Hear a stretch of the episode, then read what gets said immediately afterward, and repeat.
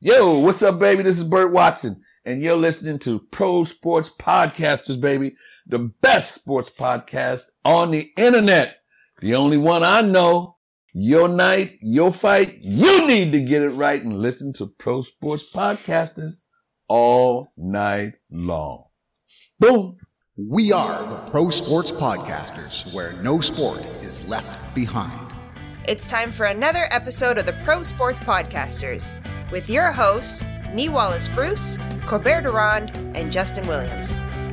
On this podcast, we have guests from all over the world covering every sport from artistic gymnastics to weightlifting. We have something for every sports fan on PSP. Whether your interests are the athletes playing the game, the coaches, or the media, we've got you covered.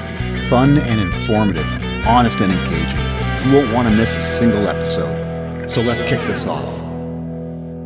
Hey, and welcome back to the Pro Sports Podcasters. I'm one half your host today, Justin Williams. And you know, I'm never alone. I have the guy, the man, the myth, the legend, the one that makes my voice sound good, the one that writes all the NFT articles. And if you're not subscribed, please go to prosportspodcasters.com and sign up for our newsletter. Ladies and gentlemen, please welcome the man who traveled the whole world during March break. Kobe, how you doing? I'm all right, except I got the Chilean flu. Yeah, I heard you're, you're sounding kind of sick, but you're looking good. Except you like broke your Achilles, so you like tore your heel or something. Yeah, I snapped my Achilles while I was out there as well. So, uh, hundred, batting Yeah, you're doing so well. Well, the the guest we have today, he's from the MMA world, so I'm sure he knows a lot about broken bones, dislocated things, and probably shattered egos too. Ladies and gentlemen, please welcome Tyson Chartier. Tyson, how you doing? Not bad. What's up, guys? Uh, I mean, well, Kobe's not up. He's pretty much just laying horizontal for. Yeah, how did you how did you break your heel? Uh, I tore my Achilles. Uh, it's it's a diff- It's hard to explain, but whales were involved. Oh wow! he told me he picked a fight with uh, one of their Magnamadoffs and got him in Oh, a heel yeah, hook. that won't end well.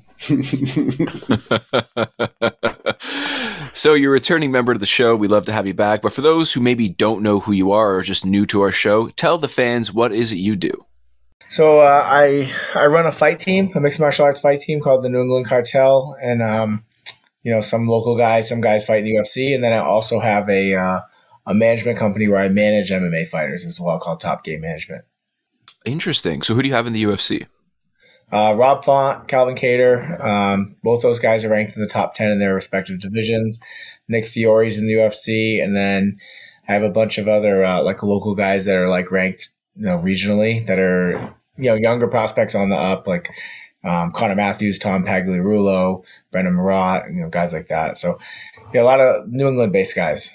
There you go. I know Rob Font used to deliver pizzas. I feel like I remember Yep. that story. Yeah, okay, that's the right person. Brilliant. And for your management team, uh, do you manage those exact same ones as well? Yeah, all the guys I coach, I also manage, and then I have a you know other fighters. I probably have like thirty five fighters total that I manage.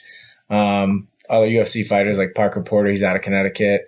Um, Emily Ducote, she well, she's not ranked anymore. She was ranked. She's a female fighter in the UFC, and then um, a bunch of regional regional um, Northeast based fighters. I think we got like six or seven in the UFC right now, one in the PFL, and then a bunch of prospects that are like on the way up. So, is part of your job, aside from probably having two different phones or at least two different numbers, uh, do you have to sit in on the negotiation for contract fights? Yeah, and that's you know that really is your primary responsibility as an agent is um, negotiating the contracts. First of all, trying to get the the, the guys or the girls the into the UFC or PFL or Bellator or whatever, and then once they're there, you know, negotiating the contracts. Whether you know it's pretty standard when you first get in, so you're really just trying to get an at bat. But then Yeah. once you're there, then you're the one that negotiates for them uh, moving forward when they're going to negotiate new contracts. Ooh, I have so many questions, but before I do that, I'm gonna pass it off to Kobe. Ah, Tyson, got to ask you, man. With the number of new sort of spin-off combat sports happening, you got things like bare knuckle fighting. Now you have this slap fight competition. Are those things that you're looking at getting into the business side of? No, I mean bare knuckle. I think you know there's some guys. Bare knuckle right now seems to be the, like the thing you do when you're done MMA. Yeah. You can kind of go over there and make a few bucks or whatever if that's what you feel like doing. But that's definitely not my focus. Then slap fighting, it's so new and I, I, just can't wrap my head around it. You know, it's not something that I'm, I'm partaking in, but I gotta obviously tread lightly on that because you know the powers that be, you know, obviously are involved in that. So it's yeah. like I'm just gonna stay away from that topic. But um, I also have. Uh, you know, I've, I've worked with some kickboxers, guys that were in Glory, but now, like next Saturday in Miami, uh, April 1st, uh, Karate Combat, that's a new league. Um, I have I manage one of their champions, Ross Levine, so he's the main event next weekend, defending his title. So we'll be down in Miami watching that. Um, that's pretty interesting. It's like a lot of karate based guys, but they're kind of kickboxing with also quick takedowns, and you can punch them for like three seconds on the ground. So it's a, okay. a new concept of a combat sport, which is you know, real.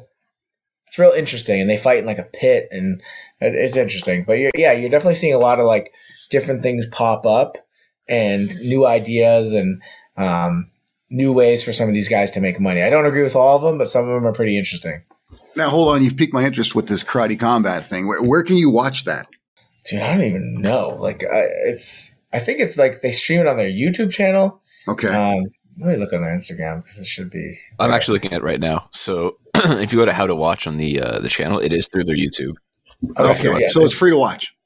Yep, I'll be I'll be there with um the whole New England Cartel team. Like there's like ten of us flying out on Friday. Um, Ross will fly out Wednesday, but mm-hmm. then uh, we're all gonna go there Friday, uh, Saturday to watch his fight. We'll be in Miami because we're gonna be there for UFC 287, which is April 8th. So we're flying out early with Rob Font and the whole team and then we're going to go to support Ross and watch his fight on the uh, on the first. Okay, okay, that sounds cool, man. Yeah, so back to uh, karate. I actually I got my black belt in Goju karate many years ago. It took me 14 years of hard training and a dislocated shoulder, but it was worth it because nice. my dojo wasn't a factory. I didn't know what a factory was until somebody was like, "I got my belt in three years," and Cody's like, "That's a factory," and I was like, "Or a factory? Cool. You can you can actually figure out how much a belt costs. Like that. That's yeah. that's a factory." Yeah. That I don't for a thousand dollars, you get a black belt. yep. Yo, my buddy played. Uh, so my buddy from Ukraine paid for his degree. Like he, he went to like some like illegal web, not illegal website, some like Chinese website, paid for a degree he didn't finish because of the war, and now he has a job in that field. He was only a first year student. So you know what? if it works for you, it fucking work. Like how it's just so funny because they're not going to verify being like the University of Kiev is just blown up right now. Right. Uh, do you have the following? No, you don't. He's just like, I swear, I graduated as an accountant. All right, that's awesome. I mean, good on him. I mean, it's yeah, the least work, we can do. Work the system, man. Honestly, I'm kind of jealous, but also not. But moving forward, less, uh, speaking of right, speaking of jealousy, um, so when you go into a contract negotiation, yeah, so you've done with UFC, PFL. Have you done a contract negotiation negotiation with Bellator before? Yeah. Okay. So out of the three, is it like the same style or do they all have their different approaches? I'm not going to ask which one is kind of hard to negotiate because I feel like that's kind of muddying the waters, but I just want to know if they all have like a similar approach or like a different approach. It's very similar, you know, like it's it's goods and services like what are you providing what is it worth it's it's you know there's there's wants and needs you know like sometimes they have all the leverage sometimes you do you know every single negotiation is unique in itself because it's a unique situation it's a unique fighter unique circumstances unique opponents so like there's always like extenuating circumstances which require you having to kind of have egg on your face or understanding that you have a little bit of leverage, but then not trying to abuse that leverage because they'll remember that in the next negotiation. So it's just really like the best negotiations or the best deals are ones where both sides come out feeling like they they compromised a little bit, but they got what they wanted. Mm-hmm. And I mm-hmm. think is that's always the goal is like get everything I can get for the fighter, but don't like try to, you know, smush the cigarette or put out the cigarette, so to speak. You know, like, you know, put your foot in their throat and squash it around a little bit because they're going to remember that the next one. So you want like good, honest, fair negotiations every time because you want to be you want to be like remembered as like, all right, Tyson might negotiate because there's a lot of managers that don't negotiate. They just go in and be like, what do you want to pay us? Okay, thank you. And then they'll explain to their fighter why that's all they could get, but they don't actually negotiate. Uh, and there's a common misconception in the MMA world that like, oh, managers don't negotiate; they just really like relay information, and and that is true for for some of them. But I think there's a sweet spot where you can negotiate and also not be uh, unprofessional and not be unrealistic with your expectations, and that comes with like knowing the market, knowing your fighter's value, knowing kind of where they're at, knowing like where the opponent's at, knowing the UFC's needs or Bellator's needs or Pillar needs, and and then your fighter's needs, and like factoring all that into like knowing when to just say yes to a good offer, knowing when to say no to a bad offer, and knowing when you got wiggle room either way, and and, and leverage that to get what's like the best deal. So I, I don't know. It's like to answer your question, like they're they're all the same, but they're all different too. You know, it's just. Mm. It's just like back when I was in tech sales, you know, negotiation is a negotiation, you know. Um, sometimes people are going to be reasonable, other times they're not going to be. And, you know, you can't always predict that, but the end result is do, do whatever you can do to try to get the best deal, but don't be unrealistic and lose credibility in future deals by like trying to act like you should get something that you don't deserve. That's kind of what we were taught too when I used to work in engineering. I wasn't part of the sales department, but the sales would mm. come over to me and be like, "How much did this cost? And how much do you think we can inflate the price by?" And I was like, "Okay. I mean, I guess do your thing." Um, so you've represented people who have titles, before, like who who wear a championship belt, yes? Well, like on the local scene and like in the like we just redid Ross's con, uh, con, uh, Ross's contract for Karate Combat to defend his title, so we just did a new contract for that, and that probably took like it took about three months to finalize, you know, because they're a new organization. They're yeah. not used to, you know, a lot of people that they're dealing with don't even have agents. It's kind of karate fighters that just kind of go in. So uh, I think we were one of the first bigger negotiations to come across, like renegotiations, like for a champion for them. So that was a process, but it, you know, went well. Um, but yeah, no, I, I've negotiated title language in UFC contracts, but I've never actually had a champion yet. Okay, because I was going to ask, are the title contenders or champions, their contracts, are they kind of like a longer negotiation or is it more of like kind of a quick snap kind of deal? No, even when you get to that level, a lot of it is standard. Like they'll be like, all right, first time title challenger in this division's generally getting this, you know? Mm-hmm. So like a lot of the times it's about negotiating your way to getting that at bat, you know? And then like a lot of times, like, you know, you cut the top 10 and then you're going to get a new deal or whatever. Then you, you negotiate a new deal and they'll, a lot of times if they think you're close enough, they'll insert title language into that. Like, all right, well, if you fight for a title, this is what you're getting paid. If you win the championship, this is what you're getting paid. And so that's all taken care of ahead of time. That way you don't come oh. to, which is smart because now you're not fighting for like a contender fight and then coming out of that and then there's some sort of contract dispute when you're about to fight for a title because that's just a holdup that, you know, an unforeseen um, hiccup that they don't really want or need, and neither does the fighter. So you, you just do that all ahead of time. And then once you become a champion, then you can renegotiate and stuff like that. Like that's all situational. You know, you see some champions renegotiate early, some are happy with their contract. Everything, you know, based on circumstances. But yeah, a lot of times before you even get to that contender fight, you'll already have a contract that has title language in it. Oh, that's so interesting. I never thought of that. BetUS Sportsbook is your ultimate destination for online betting. With sports betting live betting, racebook, online slots, and online casino. It's available across the US and Canada. Use the code PSP to receive a massive sign up bonus. Yeah, Tyson, let's talk about one of your top fighters. Let's talk about Rob Font. Hey. How, how many fights are left on his contract? I think we're halfway through our deal right now. I think we got like three left. Yeah, we got three con- three fights left. So this will be the four of six. Okay, so he finds himself in a tough situation. He's come off back to back losses for the first time in his career. Mm. I'm a Rob Font fan. I've been following him from the very beginning, and I told everyone and their dog that he was going to beat Jose Aldo, and he, he let me down.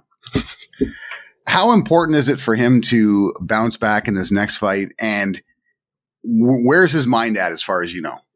You know, it's, it's tough because you can get down on yourself for losing two fights in a row, but then you go and look who you lost to. You know, Jose Aldo is probably on the Mount Rushmore of MMA, and then mm-hmm. Chito Vera you know, we caught Chito Vera on the hottest streak he was ever on. You know, he's a top five fighter. You know, he didn't look great last weekend, but he was fighting another stud too, you know? So it's it's like how how down on yourself do you get for losing to two top guys? And if you look in the way he did it, it's like he kind of he won the fights but lost the big moments, and that was like the mistake. You know, he got caught with some big punches that he didn't wear well. You know, we had some tough weight cuts, and it's just you know we can make excuses all we want, but the reality is like Rob looked good in parts of those fights, but didn't get the W. But Mhm. we didn't come out of those fights thinking like, okay, Rob's not good enough to win these fights. Uh, We need to revamp something because Rob's not good enough to beat these guys. It's like we left a fight with Jose Aldo, who, like I said, is probably one of the best all time to ever do it at 145, and now is we're fighting him at 35, and we left that fight saying like, oh, we know we can beat him, we just didn't do it tonight. And um, you know, keeping that in mind, you know, we go into this camp. Rob's had a year off. We rested his head. You know, he got lumped up in both those fights. Took some heavy shots, so we tried to rest him. You know, heal, recover, and then you know, inch. You know, kind of slowly walk our way back into full contact training. And um, now we're coming in fighting. You know, a young prospect. It's not necessarily about like a bounce back because I think if you looked at those last two performances, yeah, they're losses, but we did some great things in those fights against great fighters. So Mhm. it's really just more about like not as much of a bounce back as it is building off what we did in those two fights, but mitigating this mistakes that we made and trying to fill those holes so we don't make those same mistakes. Because if we go out there and fight the same as we did against Chito and Aldo, but just don't make a few of those mistakes, we're going to look great. You know, 100%. And it's got to feel a little different because in those last two fights, you're talking, like you said, these are top level fighters, marquee matchups. Yanez would be seen as like taking a step up to fight Rob Font. So in this situation, he's kind of expected to win. Does that, does that change the mindset? I don't think. So. I mean, we're an underdog. You know, I think we're a plus one forty five underdog. So I don't think there's too many people expecting us to win. I expect think- you to win. Yeah, you know, and obviously we expect. So I think it's it's nice when the odds come out like that, and you're like, okay, I'm going to show these people. You know, you get a Yeah. little chip on your shoulder, and you're like, all right, we get to prove everybody that I'm still here. You know, but that's how the sport works. You know, it's like when you're on the way up. You know, we beat Marlon Moraes when we were coming off an ACL surgery and a year layoff, sitting at number 11 or 12, and we got to fight Marlon Moraes, who was number three, and we mm-hmm. knocked him out in the first round, and now all of a sudden we're number three. You know, that's kind of what, and then now we were number three. We beat Cody Garbrandt, and then we ran into Jose Aldo, and you know we got to do that. Then we had to fight Chito. We lost, and now it's like the next guy who's not, you know, in the you know right outside the top ten. He gets his turn to try to knock off the top five guy. You know, or I think we're six now, but whatever it is, like you know these young guys coming up, they get their turn. So you go from being the young, hungry prospect trying to get their shot to now you got to defend your spot, and that's two very different things but I think it's a lot easier, like kind of defending your spot from a mindset standpoint, knowing that like, all right, I'm an underdog. People are kind of counting me out. Like it's almost less pressure that way. Yeah. But if you're like a heavy, heavy, you know, we the reality is we are favorites against Jose Aldo and Chito Vera. You know, like that, there's a lot of pressure that comes with that. Being like, oh man, I'm fighting Jose Aldo, one of the scariest strikers in the world that's ever done MMA, and and people are expecting me to like walk through him. You know. So now you kind of shift gears and think like, okay, like these people think I don't have it. Let's go freaking prove them wrong. Yeah, so that that's something I wanted to to bring up with you. It seems like there are some fighters who can take losses, but it doesn't affect their marketability. And I, someone like a Michael Chandler comes to mind in that situation. And then there are other fighters who take a loss and it significantly hurts their appeal. Most of that is tied into social media. As a manager, do you handle their social media to a certain degree? No, like I help them with sponsors. Like I remind them to do sponsored posts. I check on them, make sure they're doing them right, and stuff like that. And I just kind of nudge them, like, "Hey guys, make sure we're posting." But hmm it, it's like it all has to be organic, you know. Like if they're out there, I don't. I'm not one of those managers that has the logins and I go and post for these guys because half the time, you know, like that's not them posting. You know, Yeah. you know, it's their manager. There's certain managers that are no, notorious for that, and um, you know, I just tell them to be organic. Like, make sure you're posting content because if you're not going to promote yourself, why would anybody promote you? You know. So I just stay on top of them from that aspect, but I don't log into their stuff or, or make them post or anything like that. Okay, no, no, fair enough, man. Man, I could talk about Rob Font all day. This guy, like, loved the whole backstory of him being a pizza guy and everything like that. Um, but yeah, anyways, appreciate that. So, with everything coming down, so you- you're going to represent. Uh, so at first, it's your friend or your client. I can't remember his name over in the karate combat. Then there's Rob Font, and then who is your next fighter on the roster that you'll be with for their next main event? Uh, the next fight after that that we currently, I mean, there's going to be a bunch of other scheduled. Like CS has a card May 12th in Beverly, Mass. I'll probably load that up. Right now, we're working on who's going to get their names on that. Probably Ben Marat will fight on that. A couple other guy, w- William Knight, he just got released from the UFC. He'll fight on that card. You know, I- I'll realistically, I'll probably end up having four or five guys on that card. Um, but the next like national card that I'll have someone fighting on is um uh, April 22nd. I got Carlos Candelario. I'll be going out to Vegas to corner him. That's in the UFC. He's 0 2 in the UFC, looking to kind of bounce back. And then April 29th, I won't be there because I'm going to be on um, a family vacation. But Emily Ducote out of Oklahoma City, she's fighting her third UFC fight. She's one and one. She was ranked. She's not anymore. And she's fighting a girl that was also previously ranked. They were both ranked when they got the fight, but then other fights happened and people jumped them. But um, Emily's Emily's a stud. So she'll fight April 29th in Vegas. And then the next time I'll go back out to Vegas will be May 20th for Nick Fiore. He's 0 1 in the UFC, but he trains with us full time at the cartel. Um, he'll go out for his second UFC fight. He just made his UFC debut on three weeks' notice back in January. So now this time we'll get a full camp to go out there and show what he's really made of. I'm excited for that because I think I did see his uh his debut. I, I've watched a lot of MMA in the past. Yeah, he fought like this stud of a freaking debuter and uh, this Polish kid, um, Mateusz Rebecki. The kid was 16 and one out of Europe, and he was like 14 finishes over like high level guys. And here Nick is six and zero, and he's like fought two guys with the winning record. It was just the kind of the way it turned out. But Nick was obviously you know six first round finishes, and and Nick just gapped in the first round. It was it was like a decent fight. Nick came back in the second, got a takedown, and fell off on top of him. And you know Nick only having fought like lower level guys on the regional scene and fighting him on three weeks when that kid had a full camp I was proud of him. You know, that out back, you know, it got stitches in his head after. And then we're sitting there waiting to go back to the hotel, and that kid still, 45 minutes after the fight was over, that kid was still dry heaving in a bucket out back because Nick pushed that kid as like as far as he could go. And I know Nick left the fight. He's like, "Yeah, I lost." He goes, "Okay, this was in the streets." He's like, "I would have murdered him." You know, so it's like, you know, you kind of come away with like a silver lining sometimes. You know. Yeah, I mean, I feel like that's what has to happen. Like sometimes it's just not your fight for whatever reason. Like you said, we, we had another guy, a gentleman on here, Shafi Hool. He's a kind of a good friend of ours now. He uh, made his Bellator debut on ten days' notice, mm. and this is during the pandemic. So he like he couldn't train with his trainers properly. It was like one trainer at a time, and it was just kind of weird. And he he did well for like a very short minute replacement. But he told me he's like, bro, like give me that guy one more time, and I have a full camp and not ten days' notice. That guy's my bitch. Yeah. So I feel like that's exactly what we're going to happen. That's going to be in store for Nick when he has a full training camp. We're going to come back. I don't know what his odds are, but we're betting on him. Also, shout out for Pro Sports Podcasters. We bet what you can afford to lose. Kobe? Yeah, man. Like, you can't always get it the way you want to get it. It's just a matter of what you do with it when you have the chance, right? And I guess it's your job to make sure they make the most of every situation.